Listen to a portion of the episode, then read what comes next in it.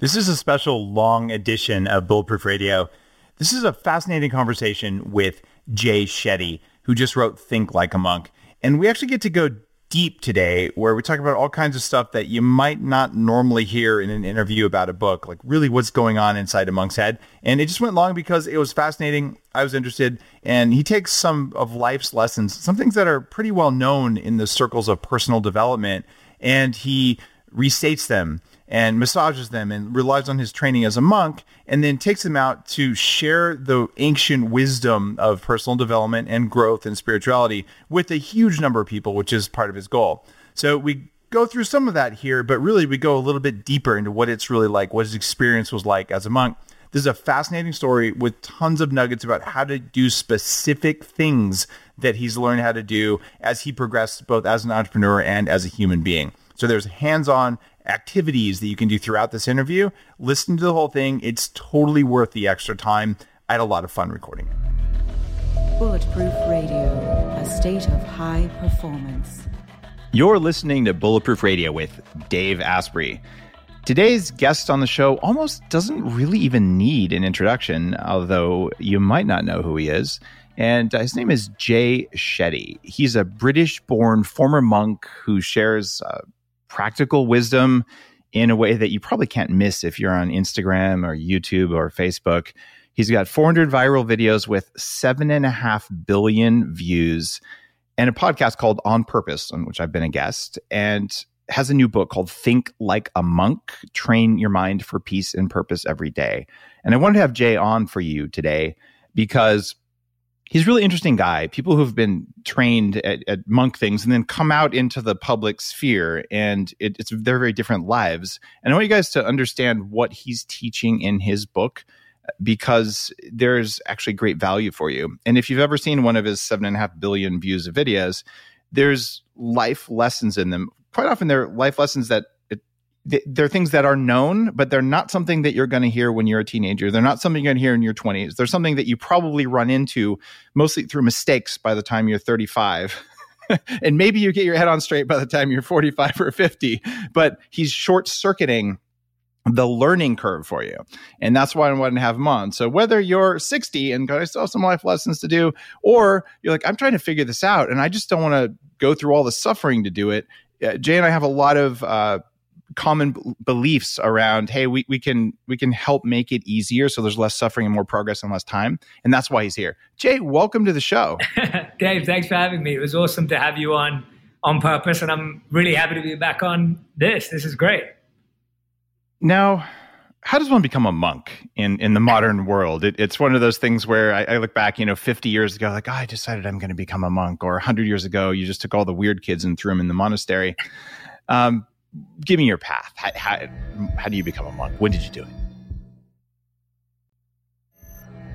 Absolutely. So I was born and raised in London, and I grew up like any other kid. Uh, up until the age of 14, I was really obedient. I was a good kid. I studied hard, worked hard. And then I almost got to this point when I was 14 where I started hanging around with the wrong circles and started getting into trouble and experimenting with drugs and having relationships and just trying to figure out what life was all about. I was like, it doesn't make sense that I'm getting good grades, you get into a good school, now it's like getting into a good college. I was like, this doesn't seem to be like this can't be it. Like that was the question that was kind of going in my mind when I was about 16 years old. And I was really interested in learning about people and rags to riches stories, people who went from nothing to something in their life. So the first two books I ever properly read where David Beckham's autobiography and Dwayne The Rock Johnson's autobiography when he wow. was still The Rock. And I started reading those books, and I was just fascinated by how much sacrifice they had in their life and the discipline they had in their life. And I would go and hear entrepreneurs and CEOs speak at universities and local events in London. And once I was invited to hear a monk speak. Now, I'd never met a monk in my life, I'd never known what monks really did. And a part of me didn't care because I just thought, well, what am I going to learn from a monk? Like, that's someone who has gone from nothing to nothing. Like, what do they have to teach me? And so it's really humbling and ironic when you go to something expecting nothing and it becomes one of the biggest life changing moments of your life. And, and I, I really look back at it as a really humbling moment. I realized how stupid I was that day for going there, having this cynical, judgmental view of the value I was going to get from this event.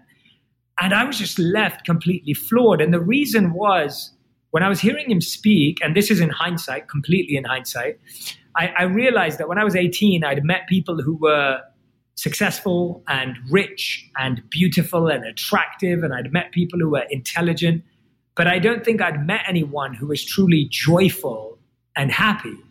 And this monk, and not even in a spiritual aura kind of way, just in who he was and his demeanor, had this real contentment about him. And I think for the first time in my life, I was pulled and curious about, well, where does that come from? What is that? And so I started spending all my vacations, summer and Christmas holidays. I'd spend half of them interning in finance companies in London because that's what I thought I was going to do to get a safe job. And the other half of it, I'd spend interning at the monastery in India, living with him as a monk, as a training monk. And it was almost like my first split test or A B test, where I was living these two separate lives, literally going from steakhouses, suits, and bars to then going to sleeping on the floor, waking up at 4 a.m. in cold showers. And having done that for three years, at age 22, when I graduated, I, I realized that I preferred the path of a monk. So becoming a monk then became the decision where I left behind my possessions, left behind everything I owned, lived out of a gym locker for three years. Did, all my possessions fit inside. Did you just give all your possessions away to friends or family, or just lock them in a storage locker? Like, what did you do? Yeah, so I gave away. So my price was. I mean, you're. I was 22 years old, so I didn't have that much stuff. Right. But but the stuff I had. So I gave my car to my sister, as far as I remember. I gave my I had a I had lots of jerseys. I'm a big football fan, soccer okay. fan. So I had lots of football, and I gave them away to all my friends. And I had like collectors versions. You, you gave away your David Beckham jersey. I gave away Ronaldo, Beckham, Benzema. I gave away. So if you're into soccer, I'm, I'm massively into soccer. So I gave away all of these. Like the first year that player had been signed by that team, I had all these jerseys. I gave them away. Oh, wow. I, I really regret that now. And and apart from that, I don't think I had that many possessions or or that much money or anything. I, I was in I was in about twenty five thousand dollars, but eighteen thousand pounds worth of debt when I okay. went off to be a monk because I had my student loan to pay off. Got it. So you basically gave away some things that were emotionally special to you, but I guess now are of financial value. Um, I uh, uh, Bulletproof sponsored the LA Galaxy for a couple years, so I've got a signed ball signed by the whole team and all that. So uh, was that when Beckham was there? Uh, no, this was right afterwards, but uh, we do have a picture floating around somewhere of Beckham visiting uh, the Bulletproof Cafe in Santa Monica, which was like, oh, this is the oh, coolest nice. thing ever. I wish I was there that day, right? I love that. I love uh, that. Okay, so so you you made the decision on. Get rid of the car, keep the debt, get rid of you know the the the stuff that feels important. But even before we go there, how long does it take to go from like corporate and suits when you were splitting your time? Does it like a day or a week for you to go into monk mode from corporate mode? Because they're like like opposite sides of the coin. What's the transition like? You you land and, and, you like get in a rickshaw or something and i have no idea where your monastery was and then what happens? Yeah so i was pretty quick in my transitions. I would literally go from finishing the last day of my internship to then booking a flight a couple of days later to be in india and i think when you're 18 years old you're just so much better at just diving into new experiences. Like you almost don't need this calibration time. It's almost like, you know, like just refreshing on our phones or like just loading. I felt like I didn't have that much of that. And it wasn't that I was as intentional or as calculated. I was just like, this is what I want to do. I've got this much time left of this vacation. Let's just dive in. And so, yeah, I would literally get onto a flight, get onto the other side, uh, get picked up, be driven to the monastery that I stayed at, uh, which was two hours outside of Mumbai, uh, literally in the middle of, um, of nowhere, pretty much. And it was just, I would just dive straight in. And I think that's what's so powerful about immersive experiences. I think we struggle now to allow ourselves to just let go and say, can this work? Is this possible? And I would literally go there with that mindset. I'm a blank slate. I'm going to try this out exactly how they tell me because that's the only way I'll know if it works or not. Why are people in their early 20s or, or even late teens so much more flexible than people later in life? Because you were able to just make that big transition. Why? I mean, I think it's because we just get more and more set in our ways and habits and stagnant. And it's kind of the way society's been set up too. It's almost like you're studying up until the age of 21, you have a lot of change and you're kind of spoon fed or guided the whole way. And then all of a sudden, after 21, there's no map anymore. And so I think we almost get shut off when we get into fear and security mode because all of a sudden there's no next step. Whereas when you're studying, you're like, oh, yeah, I know I've got to go college next year, or I'm going to go to this class next year, I'm going to study that next year.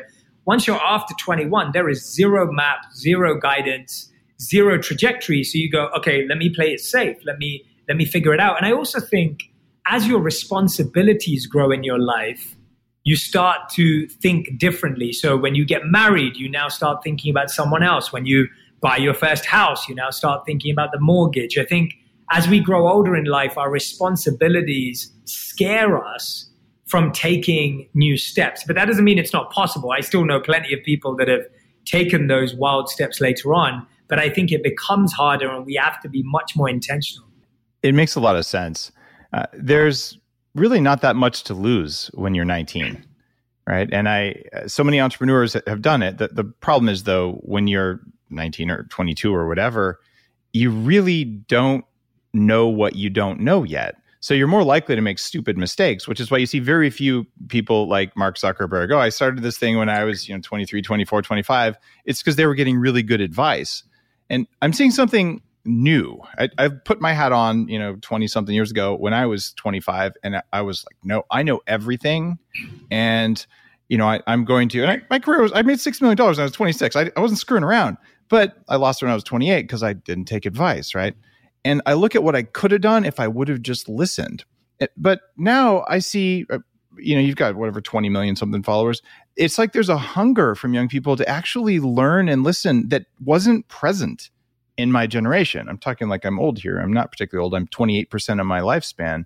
But what uh, what's different about this generation that you see? By the way, how old are you? I'm 30. I was 33 yesterday. Yesterday was my birthday. All right. So you're, you know, you, you've lived through your 20s, but you know, you still got your 30s and 40s. And so what do you think is different? Do you have a, a sense of that? I think one part of part of it's access. And that's okay. what it was for me. Like I never expected to meet a monk. And now you may not have to meet a monk, but you have your own monk in your life that you can now meet because of social media and because of courses online and because of books across the world that are easy to access. So I think one part of it is access. I think I know stories of people in the 60s and 70s that hitchhiked across the world oh, yeah. searching for the truth.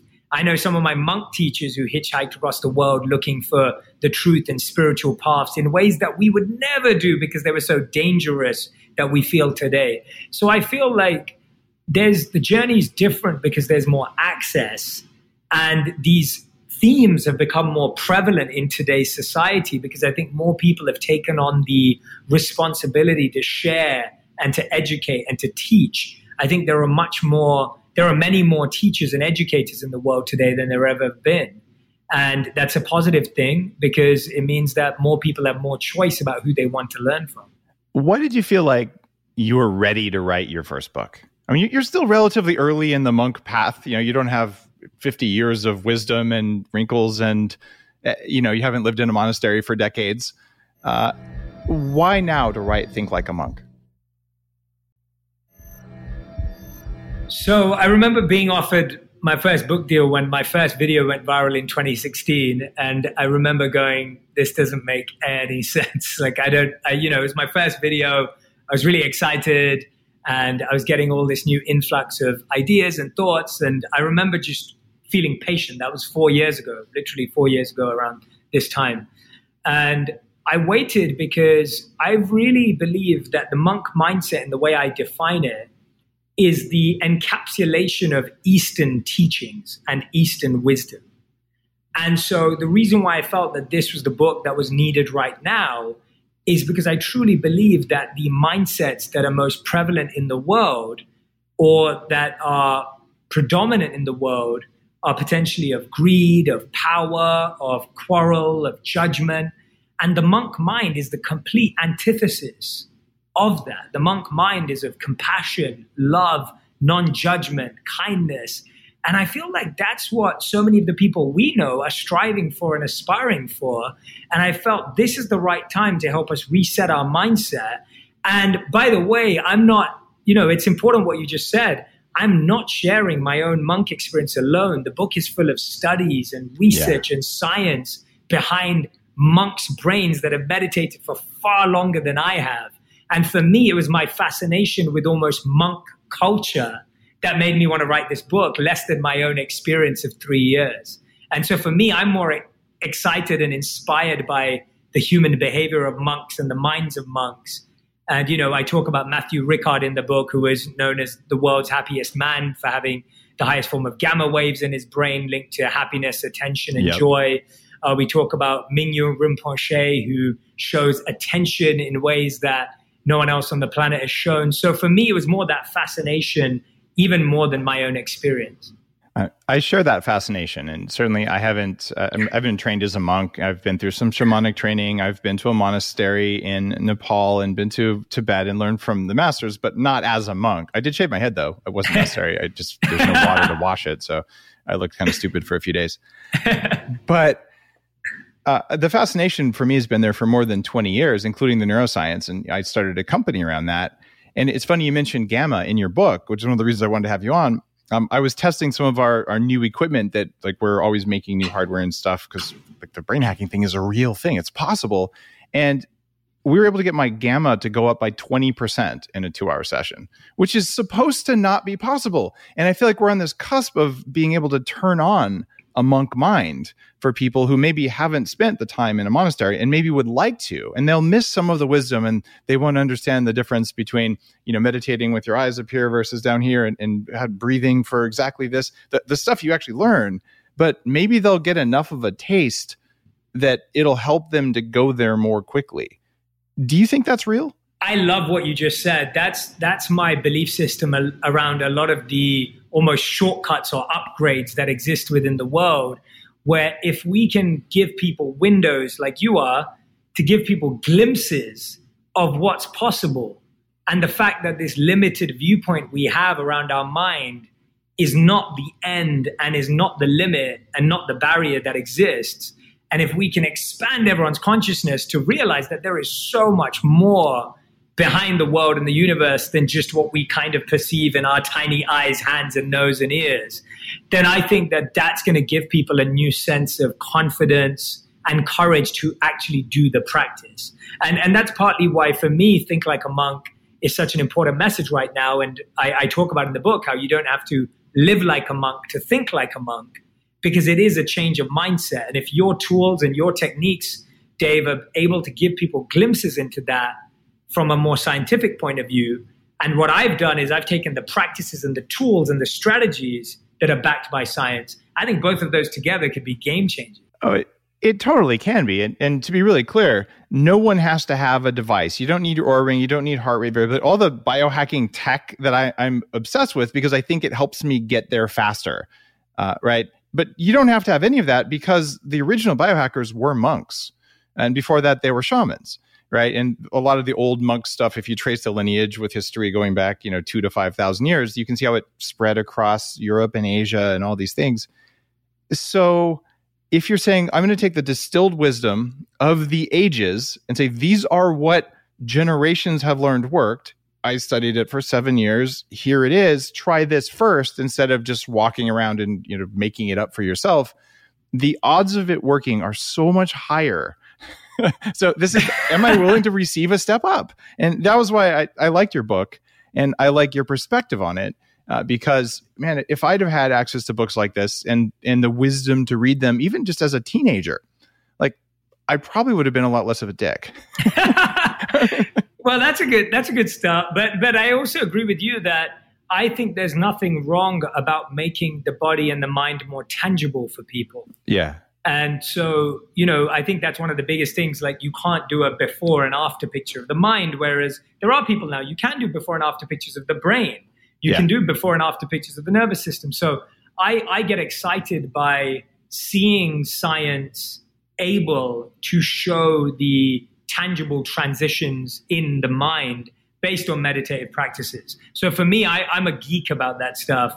And and it excites me. So I, I love what you're doing, and I love I love everything that you're trying to do with it because I think I, I think there's always going to be different minds, and that's why the book I spoke about everything from a scientific, strategic, and a spiritual point of view because I believe that we all need all three in our lives to have a complete picture.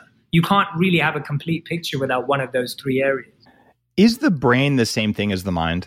I don't believe it is. I, I, I, I believe the brain is the physical uh, hardware and the mind is more of a subtle uh, experience and subtle entity that exists uh, within the subtle body, as the Bhagavad Gita would call it. So the Bhagavad Gita would call the subtle body, the physical body is obviously this. Uh, the subtle body would be the mind, intelligence, and false ego. Those would be considered the subtle body. And do those live inside our meat or do they live somewhere else? Uh, they live inside, currently trapped inside the physical body. And therefore, those are the things we use to process. So the mind and the intelligence are constantly having a conversation. So the way the Bhagavad Gita describes the conversation is that the mind is like five, uh, guided by five senses, like five wild horses. So the senses crave something, they chase it the mind are like the reins of the horse, and the intelligence is the charioteer. And so the intelligence's role is to be able to redirect the horses when they're misdirected. And so our senses are constantly seeking pleasure and instant gratification. The reins need to be held, but most of us, our intelligence is sleeping. And because of that, the horses run riot and go wherever they want. Uh, that definitely matches my experience. That's good. I'm glad. Now, one of the famous studies in the history of neurofeedback in monks um, is that uh, they brought a uh, a, very well established, uh, advanced, semi enlightened monk uh, to Stanford, and they were going to hook him up to neurofeedback. And he started doing his meditating before they put the electrodes on him, and he started affecting the machine and that's that's very understandable because if you have a strong field that's actually how it works. Uh, and we have people who go through my neurofeedback stuff where sometimes we can't get their brainwaves because they're basically like frying the computers. Like literally it whites out ah, you know? It, some people are powerful. And so this guy did it and then all the researchers said oh my goodness wow what power? And as soon as that happened the power went away. And, and he said oh no my, my ego just asserted itself. Here i am thinking i'm such a good monk so now I, I have to go. And he had to take like a day to reestablish his humility in order to reach back into his monk powers and do the thing properly. Now, the reason I'm bringing that up, you've gone through this thing, okay, humility, ego, monk, and you've got seven and a half billion video views, and you've got, you know, your big attractive eyes that I'm sure all the girls swoon over and all that. So, what has this done to your ego? And how did you manage that? What if there was a way to feel younger for longer? Well, there is. Your body needs something called the NAD plus molecule to help you age well. When you're young, your body makes a lot of NAD plus, and that helps you make energy. It helps you keep your DNA healthy, absorb nutrients well, and it protects your cells from stress. But once you hit about 30, your NAD plus levels start to drop. The good news is that longevity scientists have found some things that can help, like niacin, niacinamide, and niagen. They help your body make more NAD plus even as you age. All three of these are in an amazing formula called Qualia NAD plus. Check out Qualia NAD plus risk-free for up to 100 days at neurohacker.com slash Dave15 to save an extra 15%. That's neurohacker.com slash Dave15, Qualia NAD plus. It's what I use. That is such a great question. I'm so glad we're talking about it. So one thing that I've realized is that your world is as big as it is in the sense of for some people 7 billion feels like their world and for some people 700 feels like their world and for some people 7 people feels like their world. And so it's almost like feedback from 7 people at school in the playground feels as painful or as joyful as feedback from 7 billion people on the planet because your world is all you experience. Mm. So the perception is so proportionately positioned. So if you were the most popular kid in school, or you're today Charli D'Amelio, who's the most popular TikToker in the world, it's that you're experiencing similar levels of uh, excitement and enjoyment because that's become your new system. So that's that's something that I think helps helps put it into a perspective. But here's the thing: I've found that constantly challenging myself out of my comfort zone is the most humbling thing there is.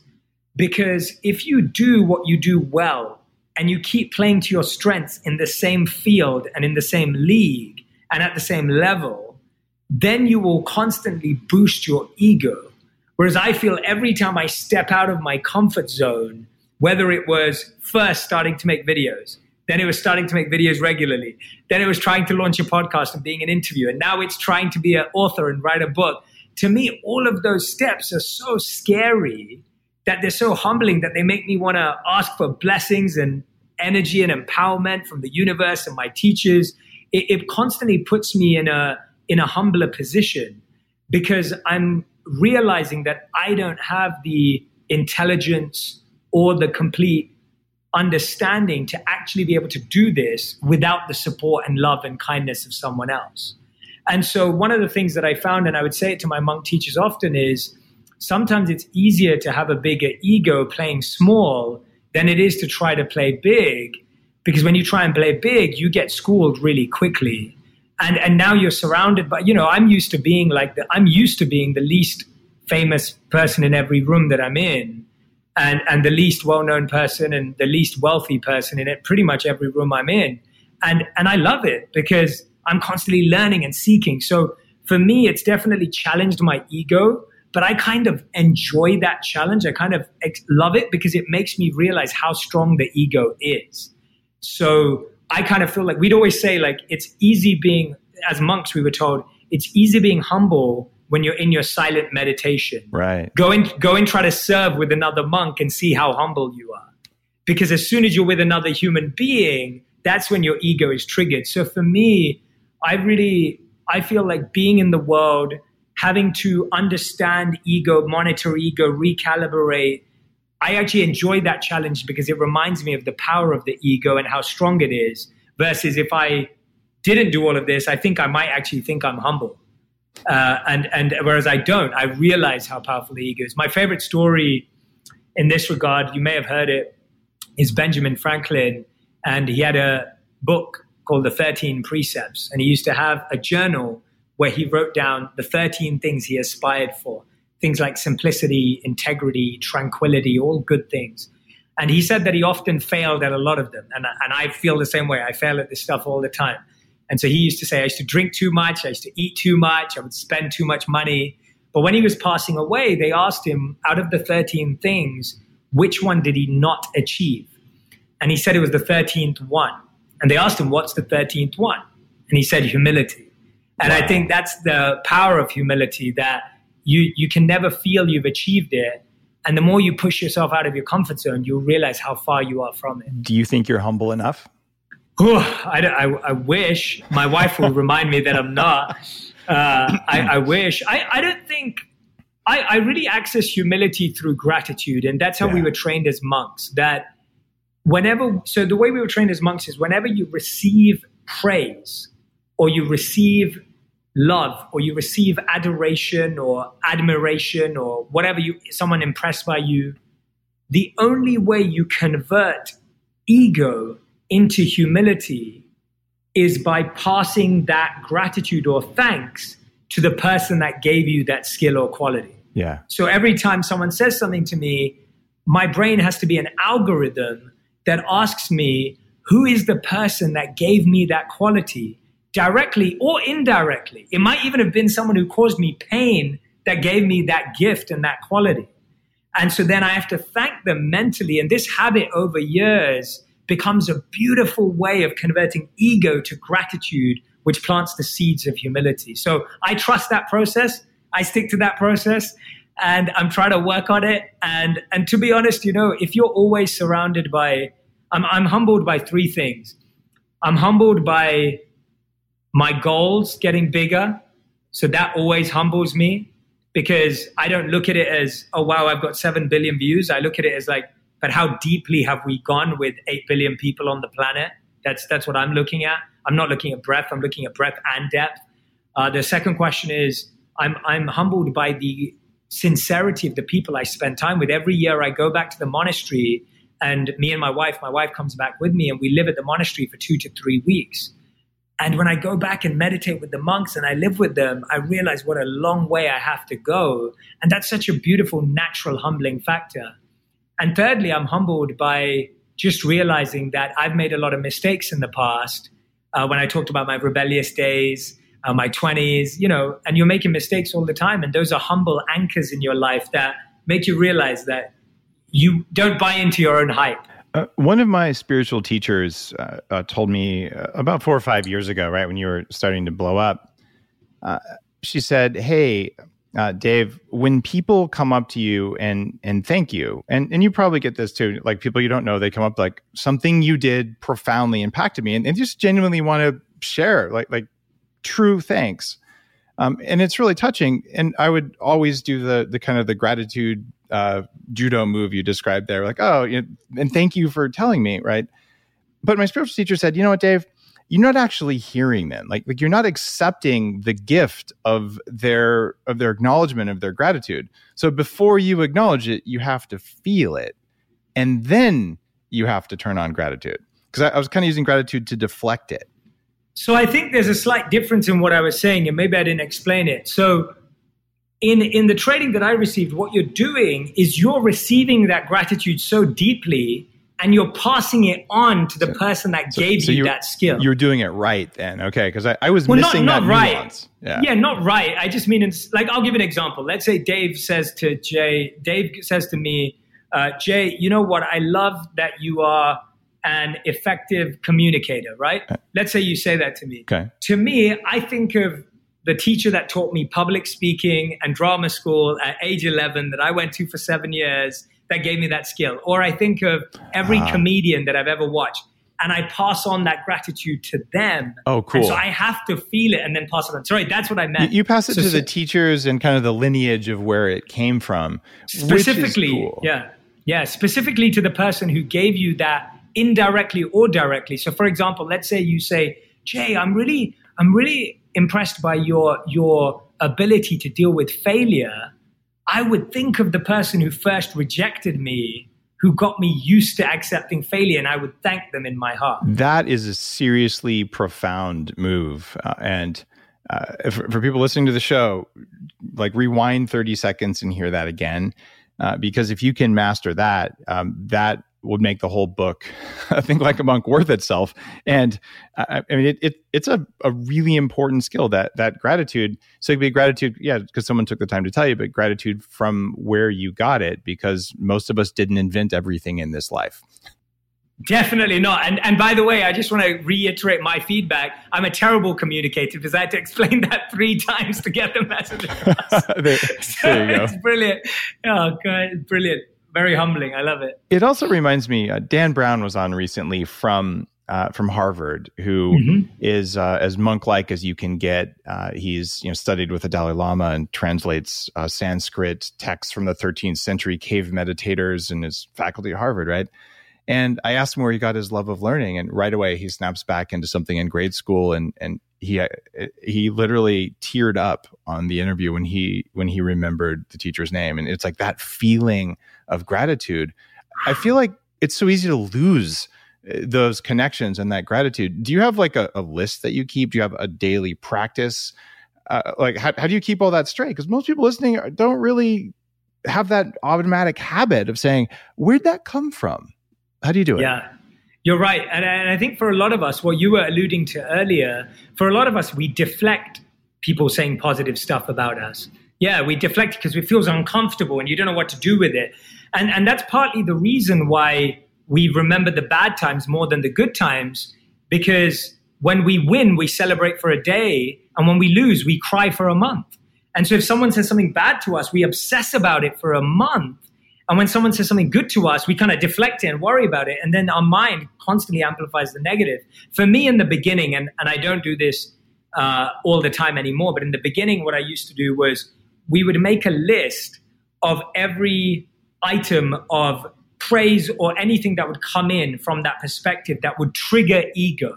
So, what are the things that you hear that trigger ego? You may write down three things, five things, seven things. Things like, uh, Dave, you know, you've got the best podcast in the world. Dave, Bulletproof Coffee is is the best product in the world, etc., etc., etc. Whatever would trigger ego, and then you would write next to it who made it possible or what experience made it possible.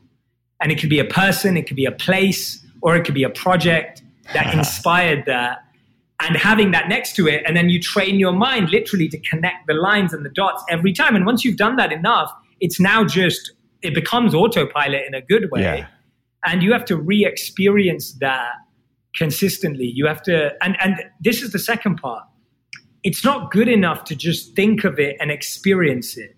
If you still have the opportunity physically to message that person, to text them, to send them a video or a voice note, it is so much more powerful. Gratitude is so much more powerful when it is shared and when yeah. it's specific. And this specificity part is, is, the, is the core of gratitude that we all get wrong. I'll give an example. Dave, let's uh, name two of your best friends.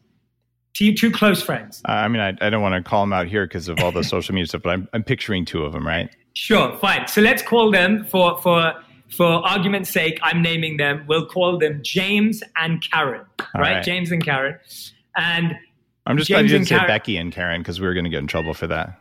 Oh, okay, fine. So let's go. let's change it up. Let's go, James and Karen Kelly. is fine. Karen is my own name. Karen. It's all good. yeah, let's go, James and Kelly. James and Kelly. So, so Dave throws a bulletproof party once lockdown's over, and it goes great, and everyone loves it.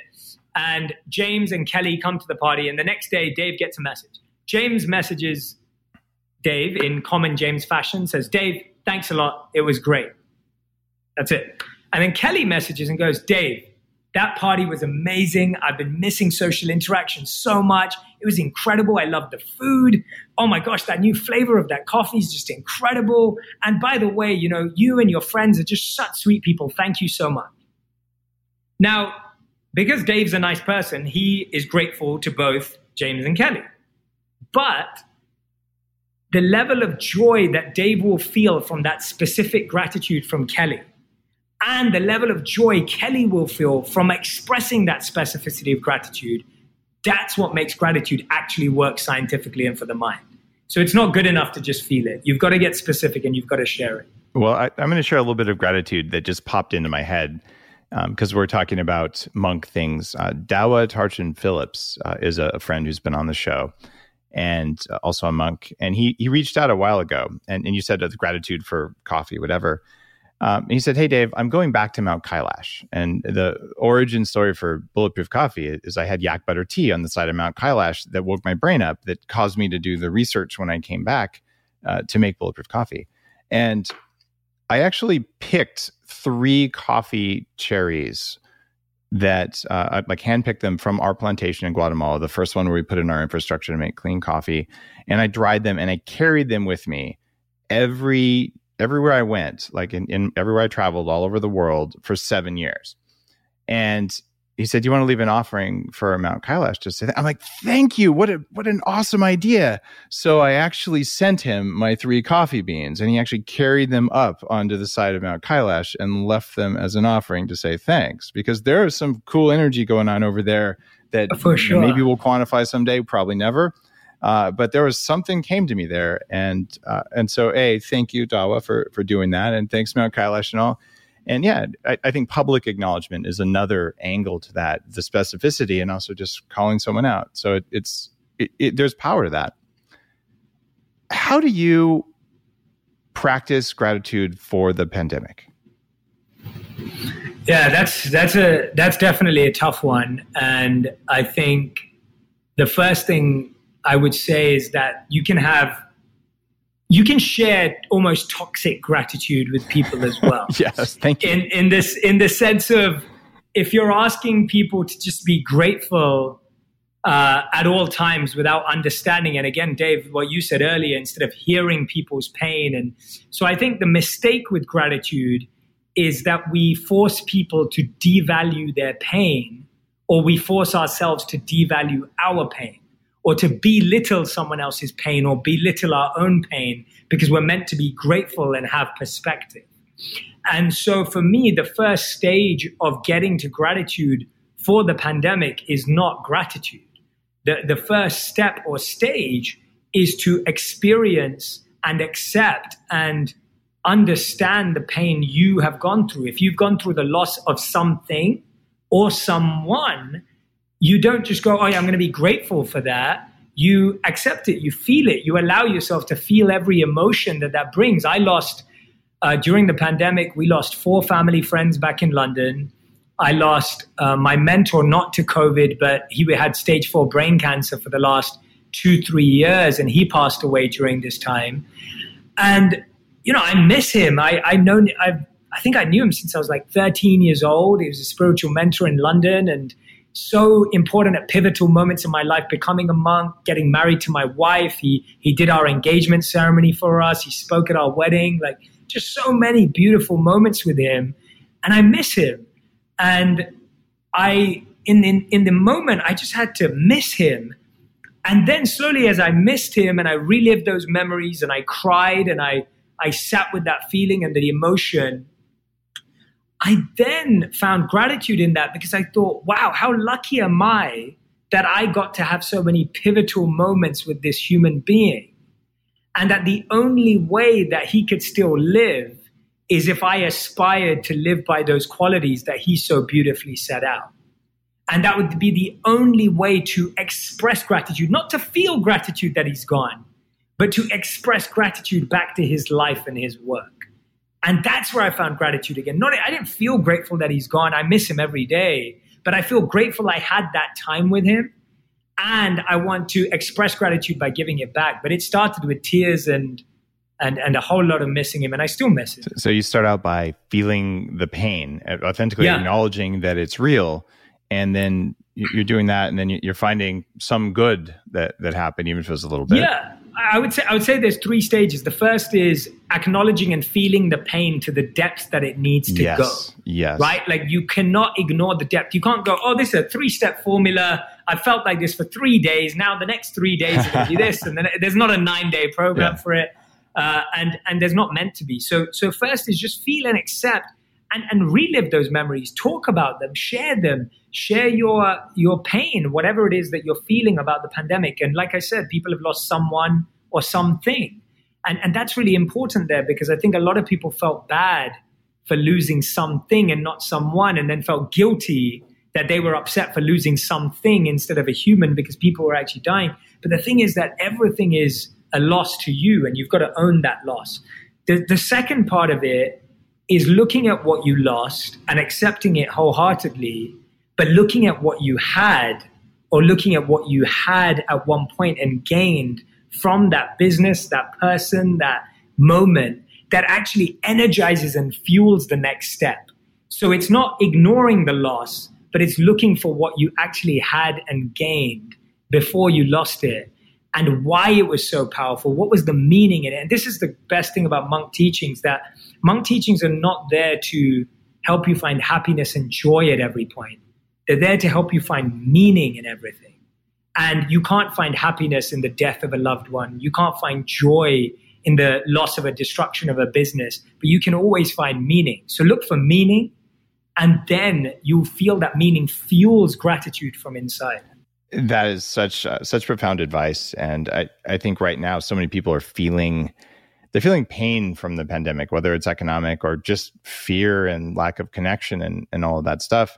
Uh, that now is probably a, a good time for your book to come out because it it has a chance to do more good in an environment where where these skills are more important than they were before. It's one thing if you're running around sort of a little distracted, maybe not feeling uh, feeling pain that you're feeling now when you're sort of cooped up and and there's more stress and there's more time to just sit there and say i'm bored and my mind goes to the dark places. So maybe maybe now's a good time for a little bit more monk thinking. And so i i think you're going to find a very receptive audience uh, for the book.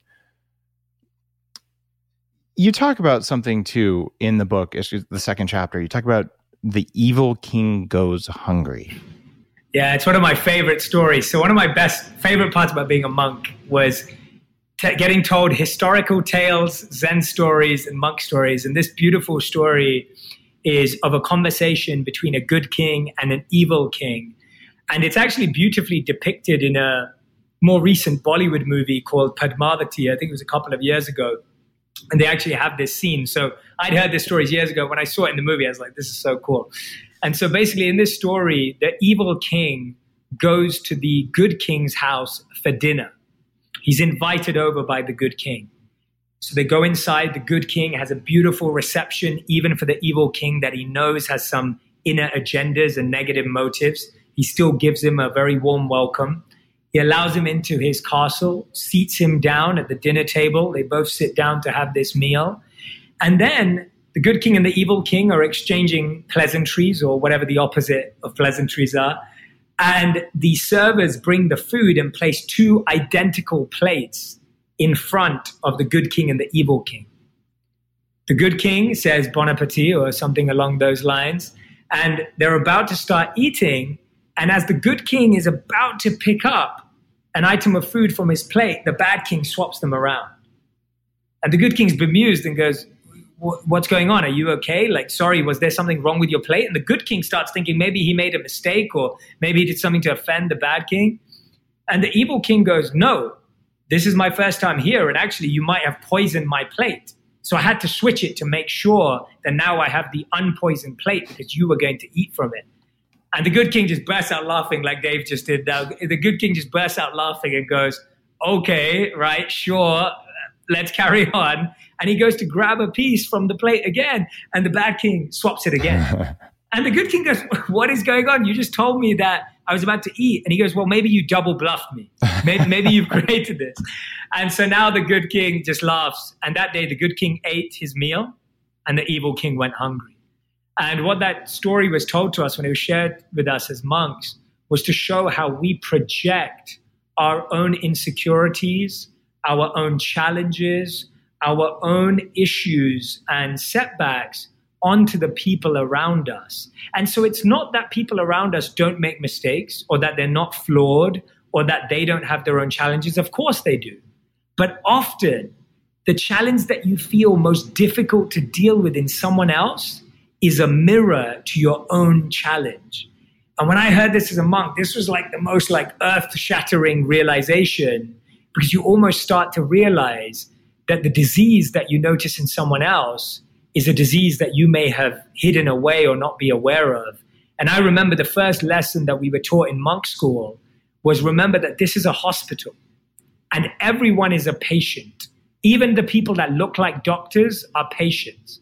And they said sometimes you'll see doctors act like patients, and sometimes all of you patients may act like doctors. But remember that in a hospital, everyone's a patient. And, and having that mindset just helps you not forget that someone else may have a challenge, but it always makes you grow rather than that famous 50 Cent lyric that I love, which is, You shouldn't throw stones if you live in a glass house. Uh, and then there's another line to it that I won't mention because it has some words that I wouldn't say. Uh, but, but, you know, that, that understanding of use other people as a mirror for your own consciousness because that will really free you of all of that. Now, you're kind of a busy guy. Okay. You've got a podcast, you're writing books, and we both know how much time those things take. Right. And your your little company is growing. Um, you've got a wife um, who has funny dances on your your channels. Uh, right. You don't have kids yet, but you're already getting pretty busy. How much do you actually meditate every day?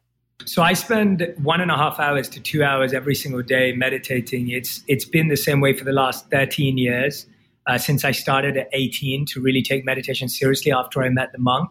And of course, when I was a monk, we we did far longer, four to eight hours a day, and, and more at times.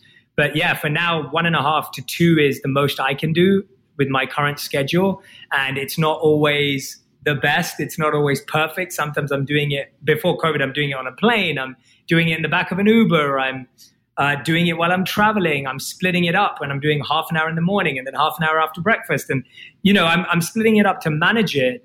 But as far as possible, I've always tried to be an early riser and do as much of it as I can in the morning before I start my day. So my rule, as opposed to my exception, is I'm up by six every day and meditate from about 6.30 to about 8 and 8.30 potentially. And then I go to the gym and then start my workday. So I've kind of really tried to make that time sacred. And I totally get that when I have kids, that might be blown out the water.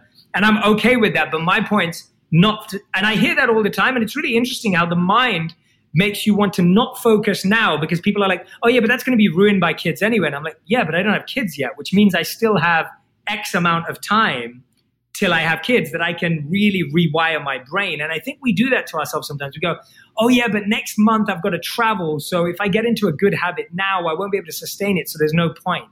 And that doesn't make any sense because if you've got 30 days now, make those the healthiest, you know, longevity 30 days you possibly can because that 30 days is going to last. And I feel that, that even when I'm traveling and I'm rushing around and I'm busy, because of that morning or because of that consistent time, I'm able to be more flexible and still figure it out and keep myself in check. And that, by the way, I'm, I'm quite regulated now on eating at the same times every day. So I don't skip meals. I don't, I have my lunch, my breakfast, and my dinner carved out as special, sacred times that I don't miss.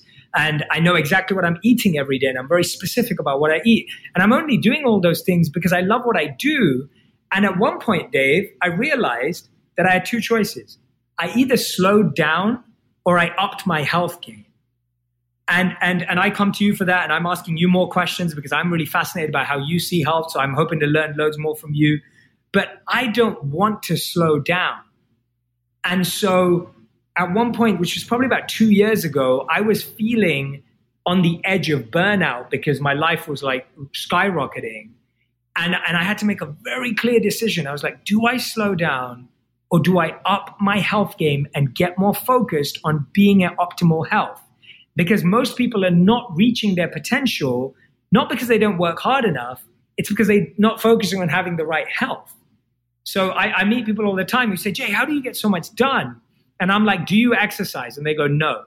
And I'm like, how many hours do you sleep? And what time do you sleep? They're like, I sleep at midnight and then I wake up at seven for work. Okay. I'm like, okay, that doesn't work. And then I'm like, okay, what time are you eating and what do you eat? And they're like, oh, well, most of my diet's just like pizzas and burgers and whatever I can get. And so I'm like, well, there's a reason that you're not able to work. And by the way, I've been there. So I know what that feels like. I've also been on a whole carbs diet. I love pizza, burgers, and fries. I love chocolate fudge cake. I, I love not exercising, you know, all of that stuff. But I realized at one point that that was all going to hold me back. And I've just tried my best. And again, I'm not perfect. I'm still learning about this but I've really tried to make those commitments. It was my birthday weekend, so I ate a lot of chocolate this weekend. But uh, but we'll get back to it today. Today was the day of, of starting the uh, health and wellness again. Well, perfection not required. Happy birthday, by the way. Thank you. I, am in alignment with you in, in, that before you have a family, if, if you're deciding to have a family, uh, I'm going to try to not be the Indian mom here and, and put pressure on you. is uh, uh, you can get your brain in order. You can get your health in order. And I will tell you, I was doing what you were doing. I would wake up at five or six. I, I made myself be an early riser, even though it's probably biologically not right for me. I would meditate for about two hours. I figured you could replace an uh, two hours of sleep with an hour of meditation. You know, I'd, I'd drink agree. some tea before I had my coffee, and I would chant, and I would do my art of living breathing, and I had this great thing. And then I had my first kid, and I'm like, oh my god! Like whatever time I wake up, babies have radar, and they'll wake up at the same because they like you, and and so it, it's like this this imp that's following you around to disrupt your meditation uh, and, and you have to like escape from the house and then they're pissed that you escaped the house and then it, it, it, was just like wow i'm really glad i did some work because it feels like there's about a seven year period where if you're going to be a present parent your meditation may take a backseat you still practice mindfulness you still do what you can but the what you can is smaller than it was before.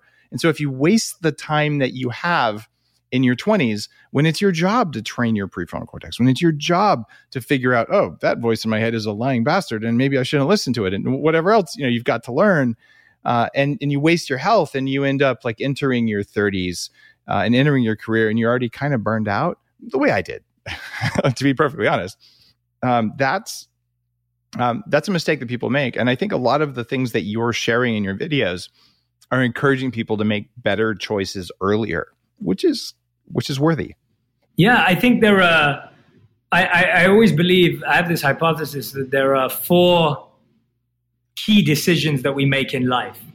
The first is how we feel about ourselves. The second is who we love and who we get love from. The third is what we do for money. And the fourth is how we serve the world. And those are the, those four decisions define the quality of your life. And I think the funny or crazy thing is that 75% of those decisions are decisions that we don't make intentionally with awareness or with focus. So most of us don't know how we feel about ourselves, or we use other people's validation of ourselves to see how we feel about ourselves. When it comes to who we love and who we give love to, majority of us fall into lust more than love and kind of get into a messy relationship by chance or by fault and, and may not really know where we are. Uh, I've been plenty of those too. Uh, the third thing we do is we end up doing what we hate for money for the rest of our lives. And service doesn't even come into the picture for most people. And so we're almost setting ourselves up for a really struggle time. And I found that in my life, when I started to re engineer each of those decisions, so my videos, the reason why they are before you do this, watch this, or if you do this, what's this, or after this happens, what's this? Because I really believe that life is lived in the transitions. And if you get the, if you master the transition, you experience the transformation. But for a lot of us, we, we, we try and avoid the transition. We try to numb the tra- transition. We try to distract ourselves in the transition. And therefore, a failed transition leads to no transformation. And so for me, that's that's kind of how I approach it. And I'm always asking myself that, like, am I in the right relationship? Am I doing the right things? Am I doing the things that I love for this? And of course, you're never perfectly there. It's all percentages, but you want to be moving in the right direction. Why would, uh, well, I'm just have to say it. Why would we take relationship advice from a monk? Are you guys supposed to be celibate? Absolutely. So I definitely was was celibate for three years. Um, definitely not before then. That was a new. That was that was probably one of the hardest things yeah. that you have to do as a 22 year old without Huge. doubt. Uh, everything, you know, giving up alcohol and meat, and I'd already given up meat before. I'd given up alcohol before, so that wasn't hard for me. And yeah, and giving up gambling and stuff like that. That you know, that wasn't so big for me, but but that was the big one. So the reason why relationship advice from a monk is so powerful and the funny thing is, a lot of monks get asked for a lot of relationship advice, is that the reason for monk life is to truly build a relationship with yourself. One of the core reasons or practices. So, brahmacharya in Sanskrit, one of the translations is the right use of energy. So, in our teens and in our 20s, when so much of our energy is spent chasing someone that we're attracted to, the amount of mind space, the amount of money, the mm-hmm. amount of energy, the amount of time that is spent trying to win over the person that you're attracted to. I mean, if you really did an audit of how much money you spent trying to date someone and the people you took out on dates and spent that money and the energy and the effort, I'm sure most of us would be a lot wealthier if we didn't do that. I know I would definitely. Oh, yeah. And so, so we waste a lot of human power and energy on trying to chase someone without knowing who we are, what we need, who would complement us, and what's right for us. And those are the first steps, in my opinion, of actually understanding and attracting the right partner into our lives. And so the reason why monks can give relationship advice is because they can help you understand that part effectively. The other part is living communally. When you're living with potentially, sometimes I was living with 100 monks, you're dealing with 99 other egos apart from your own. You're right. dealing with 99 minds that are not yours. And yes, your relationship is different. You're not in a amorous relationship or you're not in love with this person, but you're still learning the art of navigating all the sensitivities and all the different diversities of how ego and the mind show up in daily life. And so when you had to learn about how this monk reacts to this and how this one reacts to this, and they had to learn how I react, that's preparing your mind in a phenomenal way for a life of relationships. And it's almost like a, you're in this like, what do you call it? Like a bag of marbles. There's that analogy that's given, uh, again, an, another Zen story that I was told of a bag of marbles. And it's almost like, if, sorry, it's a bag of rocks. And then when you put a bag of rocks in a bag and you keep pushing them around and smudging together, eventually the edges smooth out. So all that sharpness eventually smoothens out all the rocks and they start to become more like marbles or they at least start to become smoother rocks. And so it takes that in the beginning. And those are all just valuable skills in, in understanding how to navigate relationships And so, yeah, you may not want to take advice on your Tinder profile. You may not want to take advice on how to set up a hinge profile from a monk. They may choose a, a, a, picture that's too simple. They may pick Dave with his shaved head, and that wouldn't work. So that may not, that's not the kind of relationship advice. But when it comes to the relationship of your relationship with yourself, which needs to be at the beginning of a relationship with anyone else, that's the relationship part that monks speak about and that I talk about in the book. There's something else that that monks and particularly mindful people uh, from all different walks generally learn is they learn to pay attention to what's going on in their head. And there's at least according to my my western focused attempt to to understand the biological creation of egoic behaviors is that all life forms have to follow the, these three f words i talk about like the things that you're afraid of because you don't want to get eaten by a tiger right now. So you do that right away, and then you don't want to starve to death, so you eat everything right away, and then you the species has to reproduce, so you put your energy into that. So there's three buckets of ego that are survival behaviors that we all do. But for you at the beginning of your path, or at least when you gained awareness, what percentage of your mental processes was going into fear, food, or the other F word? Uh, those are probably three of the ones that are completely removed in Monkland. Oh, they're, they're removed in Monkland now. But when you yeah. started, what what was what was your percentage? Because most people listening, they're frittering away their electrons on these yeah. three things, right? And and so, what's the balance? Like, what do they teach you about that in Monkland? Yeah, I, I would say that I would say you're spot on. I would say even in my life, those were the three biggest focuses and drivers before I became a monk too, for sure. Uh, one of the best things that happens in monk life. And, and this is the challenge that we have with the understanding of freedom in the modern world. So we think that freedom means you get to do whatever you want, whenever you want, and you have all the choice in the world. But actually, we all know through science and behavioral science that humans make worse decisions when they have more choice. It's one of the reasons why Apple succeeded because they had a total of seven products versus every other platform that had like 200 and 300 products on their line. And so the simplicity of a product range and the simplicity of choice. So as a monk, so many of these things are automatically removed. So something I, I say often is like, you know, you don't see monks training in a strip club. Like that isn't the goal. Like that's not where you start training. And so I think for so many people, we're trying to train on the battlefield of life. And so we need to realize that you don't train on the field when you go out to play the game. You don't train at the Super Bowl. You don't train at the playoffs like the, the teams are playing at right now. You train at training camp and training base. And for 99% of us, there is no training base. And this is why I think that silence, seclusion, and solitude have such a strength for us right now. And there's such a need for it for each of us because you need your training base. And so the first thing is actually disconnection from the triggers of the senses. Because there's no point trying to learn how to. It's like saying, I'm going to quit eating carbs, but my refrigerator is only full of carbs, and I'm going to force my mind to really break through that barrier. That's just wasted energy. And so the initial thing of monk life is completely removing the triggers of the senses. The second thing is retraining the mind for higher triggers, a higher purpose, a higher taste. So you can't give up bad food unless you have healthy food that tastes good and is good for you. And so we're rewired to process our mind to become attracted to things that are healthy for our mind and that are positive for us. And then the third step is almost reintegration, where you get to test your limits on how far you can actually go. So I'll give you an example.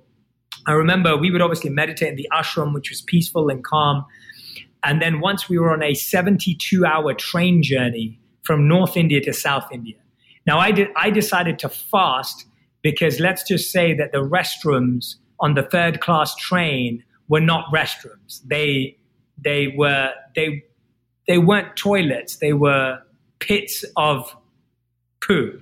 And, and, and so I was on this train and by the way, when you're on this train for 72 hours, there's villagers who haven't got tickets that are coming onto the train. And so you, you're like, you're like hanging on the edge of your own seat. So you haven't even got your own space. This isn't a, a fancy train. It's not first class. And so we're on this train and the train on that 72 hour journey takes like 10 to 15 minute stops at certain stations along the way as people get on and off. And I would always say to my monk teacher, I would say, Oh, yeah, I'm going to meditate in the stop. So when it's 20 minutes, I'm going to pop out, meditate for 20 minutes. I'll come back on the train because I can't meditate in all this chaos. And, and, and my monk teacher, when I said that to him, he looked at me and he said, he said, Do you think that life is going to be still or chaotic? And I was like, Chaotic. And he said, Well, then you've got to learn to meditate in the chaos now. He said, You've had your stillness training, but if you can't meditate on this train, then there's no point of that training now. The problem for all of us is that we're starting training on the train. And that doesn't work because we're almost pushing ourselves into all the triggers. So there needs to be that separation in the beginning. And that's why immersive experiences, whether you can take a day retreat a month, whether you can take a week retreat a year, or whether you can take a month retreat every three years, you spending time on your own, by yourself, reintegrating, figuring yourself out, creating a training sense, putting on your armor, that's going to give you the skills to get out there. Wow, um, that's that's a powerful story, and it kind of makes me think. Right now, many people are spending time at home with a much smaller group of people with less input than they had before. So now might be a pretty good time to learn how to meditate or to deepen a practice. I, I know I, I've been doing that yeah. because I'm less time on the road. That's more time with electrodes on my head and breathing and all the different things I do uh, to become more aware of what's going on in my head. So I, I think now might be a good time. You know, think like a monk's available. It, eh, just if you're listening to the show, like do some more breathing exercises. You don't have to commute. Like you have time and you're not quite in a monastery. And yes, the world might kind of feel like a bit of a shit show right now, and that's okay. Uh, but seriously, now is a pretty good time to step it up a little bit because you're not on the train and the economy will open back up and you might as well be stronger because of the work you did now because this can be a bit like a monastery. So. And Dave, we saw that. You know, we saw that. We when the lockdown started, I I did. I was trying to look around as to how I could serve because I find I find certainty and uncertainty through service. Right. That's always that's always what I'm looking for, especially if I'm happy and healthy and safe. I'm like, how can I serve? How can I serve? That always makes me make sense of a situation.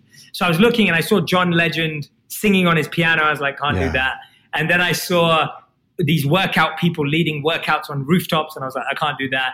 And I was like, what can I do? Maybe I can try teach meditation. So we did 20 days of meditation we extended it to 40 days on Instagram and Facebook Live because people wanted more. And we had 20 million people join us over 40 days to meditate together. And 90% of people, I would bring them onto the live afterwards to see their experience. And they'd all say they'd never meditated before. So again, wow. I trust that people are wiser, smarter, and more reflective than we even believe. And that really proved that to me that so many people turned up to meditate every single day for 20 minutes. And by the way, I'm not saying meditation is going to change the pandemic, but it will change your experience of it. And, and that's what you're focusing on is changing your experience of something. You can't change it, but you can change your experience of it. Now, it, it takes, uh, I don't know, a couple thousand hours maybe to write a book at a minimum. And it takes years of work before that, putting things together in your head so that you know how you're going to feel you know what you want to think and, and it sort of crystallizes. And when you write the book you take out everything that you think is unnecessary right? Here's a here's a problem though. You've got a good 12 chapters in there. I want you to tell me the three most important things in your book not the 12 what are the three most important things for people to take away?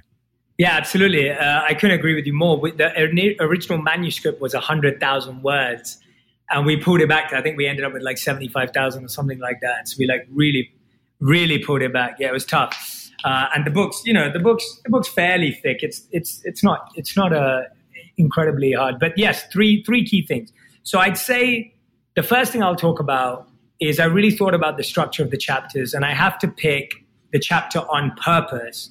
And there's a reason that the chapter on purpose is bang in the middle of the book and is the fifth chapter because I really believe that that finding your purpose is that core, it's that precipice, it's that tipping point that connects the letting go of the past and the service in the future. It's like that's that makes the biggest difference. So to, to summarize the chapter briefly, and in the book, I give a 33 question understanding your dharma. Dharma is the Sanskrit word that has many translations, but my favorite one is eternal purpose or inherent nature.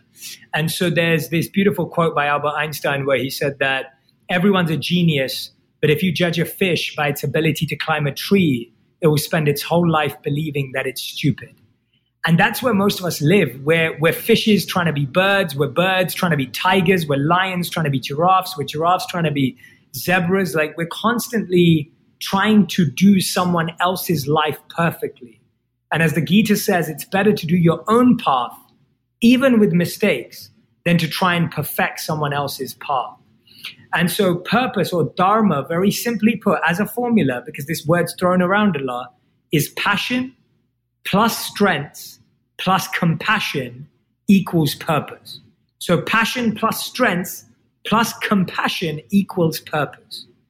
And when you start by that formula, now you, what you do is you go, okay, well, what is my passion? What are my strengths? And where does my compassion lie? And by the way, all three of them can be entry points to your purpose. So you may find your purpose through passion, which is what do I like? What do I enjoy? What brings me life? And you may say, Jay, I've tried that. I don't really know. I'm not really, I can't figure it out. Okay, let's use the entry point of strengths. What, what are your power? What are your superpowers? What are the things that you do differently? What are the things that people come to you for and trust you for in a way that they don't trust anyone else? And what are the skills that you're so motivated to improve that people could, you might not be as good as everyone, but your work ethic is going to be incredible, right? Your work ethic is going to be insane. And then the final, you may say, Jay, I, am not really know what my strengths are. The third one is compassion. Where do you see the most pain in the world? and what problem are you trying to solve? So for me, the greatest pain I see in the world is people not living up to their potential. So I don't believe that I'll solve cancer, but I believe that my work could maybe inspire someone who is smarter than me, cleverer than me, and could find the cure to cancer and figure it out if they were to reach their potential. and, and I feel and I feel that if, if I could help people tap into their unique superpower and dharma, then the world will be a better place. I'm not the person who's going to invent a spaceship that takes us to Mars or create what Dave does to help us live till 180. But if I can be a catalyst so that people don't settle, then I'm solving that problem. So I'm not saying my problem is the biggest problem in the world to solve. I'm just saying it's the problem I feel compassionate about. And so, where is your compassion? Where is the pain that you're trying to solve and heal in the world? So that's one of them. But I can stop there too, Dave, because I talked about that one for a while. Uh, but if you want two more, I can give you two more. All right, I love that one. So the first one is find your purpose. I would, I love that answer. Yes, people don't have their purpose. We'll try and take other people's purposes and feel unsatisfied over and over until they get it. So I, I love that advice. All right, give me two more. Okay, the next one I'm going to give you is intention. So this is chapter four in the book. And the reason why I think this is such an important chapter is I believe that everything has four intentions. And, and this comes from, I quote a, a Vedic scholar named Bhakti Vinod. And he says that the four intentions that every act in life is done for is out of fear, desire and result, duty and responsibility, or love. And he goes on to say that love is the only intention that truly brings joy to our heart and the heart of others. If you do things out of fear, it may get you going in the moment and it's a useful trigger and incentive in the moment. Like you may go, Oh my gosh, my health is a mess. I'm scared of dying early. Let me solve this. That's a great ignition, but it's not sustainable. If you keep powering yourself through fear, mentally, that's not great for you. The second one, desire and result. If you're only result oriented, you may end up disappointed because the result may not be what you expect, or the path to the result may not be what you expect. So even being results oriented can be completely debilitating. But again, it's useful to get going. The third one is duty and responsibility. We may do things out of duty and responsibility they, they make us feel content, but they don't bring us joy. They don't fill us with enthusiasm. If I was sitting here with Dave because I felt a duty to be here, we'd be having a very different conversation. And if he felt he was doing this just because he felt a duty, it wouldn't be enough to experience joy. So love is that motivator. Now, the way I do it is whether I'm looking at a business proposition whether I'm looking at a opportunity to meet with someone or connect with someone, whether I'm looking at a decision I'm about to make in my life, I ask myself and I'll sit there and I'll put down all my options and I'll write above them why I'm choosing to do them. So I'll literally do this exercise and I'll go, why am I doing that? Oh, I'm doing that out of fear. Why am I taking that opportunity? Result, I just want to make a bit of money. Why am I doing that one? Oh, there's love there. Why am I doing that one? Um, ego, I just want to feel better about myself. And when I do that, it gives me the opportunity to do the same action, but upgrade my intention. We think that actions define whether you're doing the right thing or not. But it's often the intention. I'll give an example that I give to a lot of my clients who want to give money in charity. So let's say you have two clients. One wants to give $5 million in charity because they want the PR story. And the other person wants to give 5 million in charity because they just believe that those people, those children really deserve it and really need it. Now, they both give 5 million in charity. So the action is equal. But their level of joy is completely based on the intention. The one who did it for the PR story didn't even get the PR story they quite wanted. It didn't quite get meaningful and it didn't even please them. Even if they did get it, it's kind of like a flash in the pan. But the person who did it because they just deeply cared and loved out of love, they felt all the joy. So to me, intention is what's blocking us. You can have a billion dollar business built on the intention to serve people or you can be trying to have a small startup just based on ego. And, and that's, and, and, or the opposite. You can build a billion dollar business just for ego, or you can serve 10 people in your local community because you love them. And, and, and we don't, we, we pay way too much attention to the externals and not the internal intention. So that's the second one that I would pick out. Okay. Okay. And the third one that I would pick out, this one's an interesting one, I would say is the I'd say the routine chapter. So I share a beautiful monk lesson that I, I took away and learned and share is that location has energy, time has memory.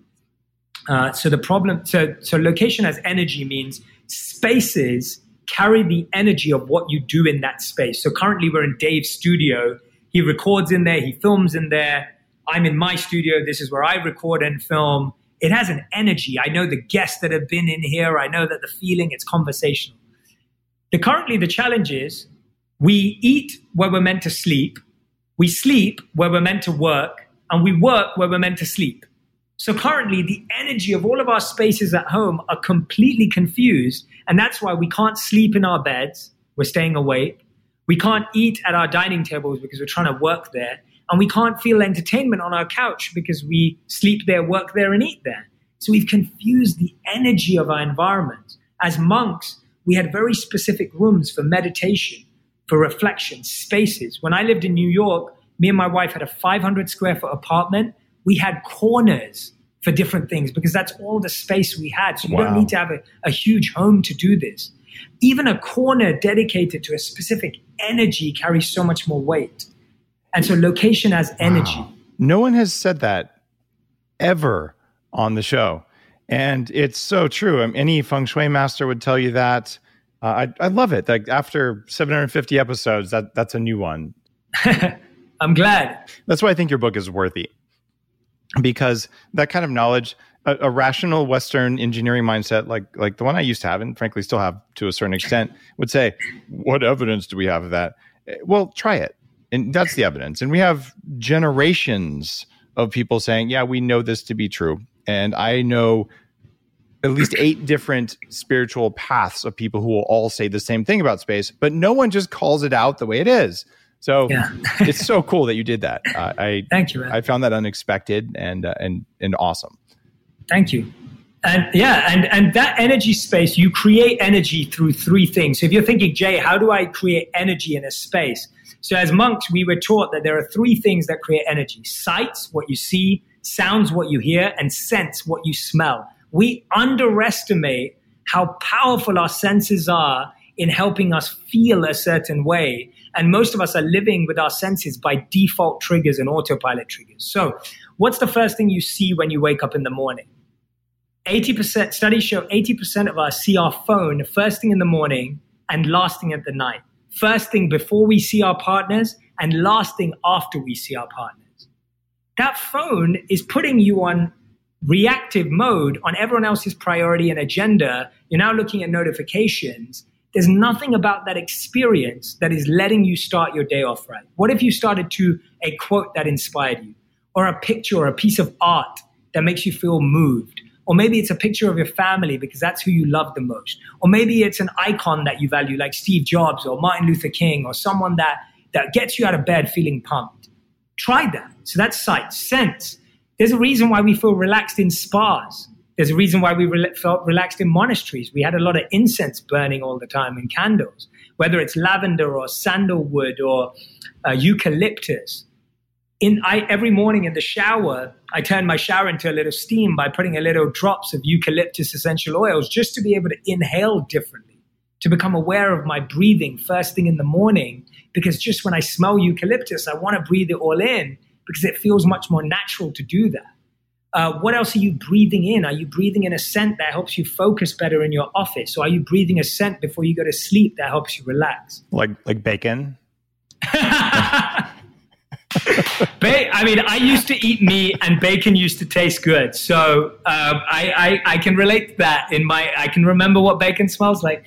Uh, yeah, and then finally, sound. Like sound design your life. We know that music and sound can trigger emotion to nostalgia through the anxiety, through the making you want to dance. Sound design your home. What's the song you hear when you get back from work? What's the first podcast you listen to when you get into the car? What's the first and last voice that you hear every day? Make it intentional and see how you change your environment. And if you're listening to all of this and you're like, Jay, I'm going to try that out, that's all I want you to think about. I just want you to try it because I'll tell you why. The Buddha tells a beautiful story of a man who wanted to cross a river. And when he wanted to cross this river, he saw all these artifacts that could craft a raft. So he got the sticks, he got some rope, he started putting it all together. He got some big bamboo sticks that really put those pillars in place, and he made this raft. And this raft, he jumped on top, he got an oar made out of the stick, and he crossed the river.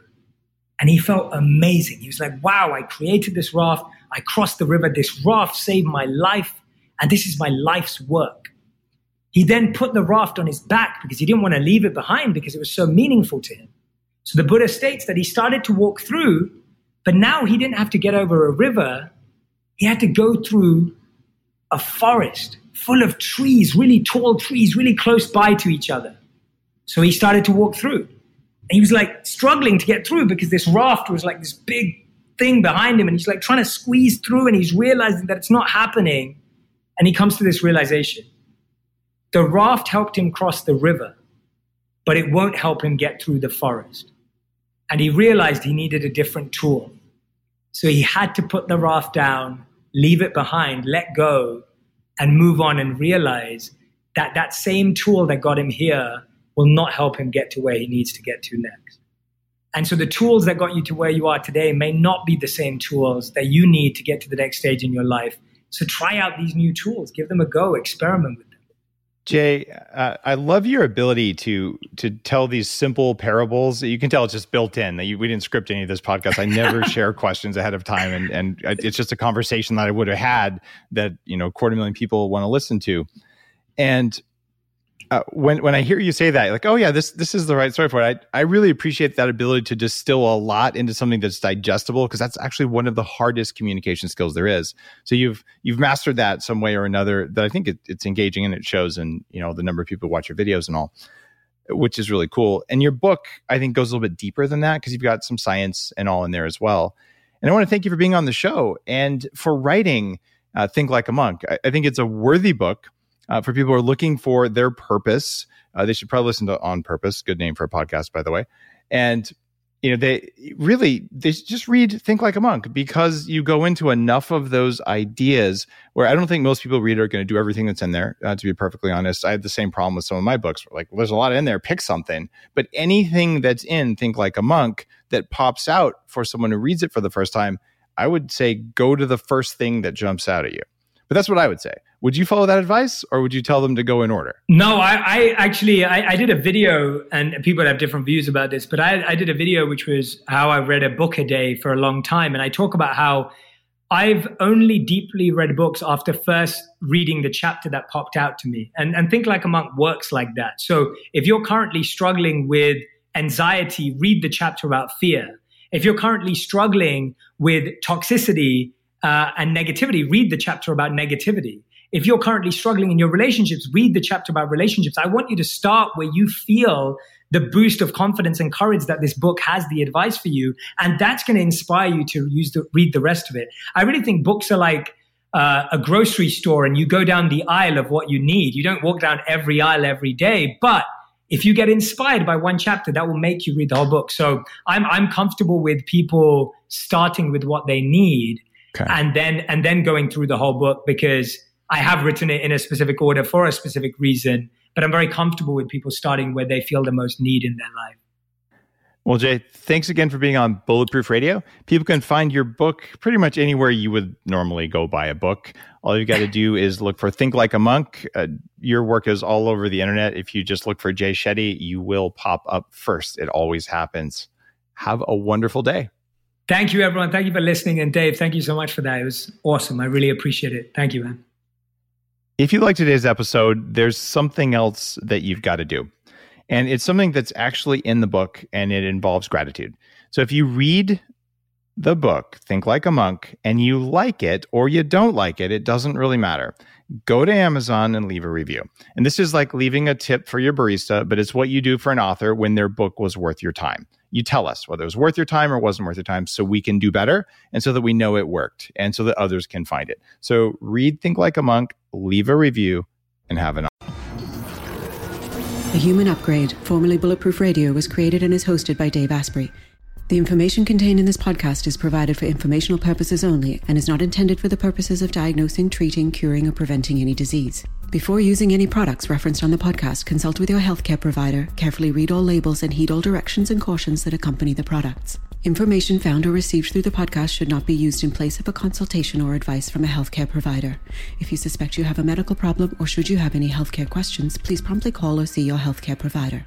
This podcast, including Dave Asprey and the producers, disclaim responsibility for any possible adverse effects from the use of information contained herein. Opinions of guests are their own, and this podcast does not endorse or accept responsibility for statements made by guests. This podcast does not make any representations or warranties about guest qualifications or credibility. This podcast may contain paid endorsements and advertisements for products or services. Individuals on this podcast may have a direct or indirect financial interest in products or services referred to herein. This podcast is owned by Bulletproof Media.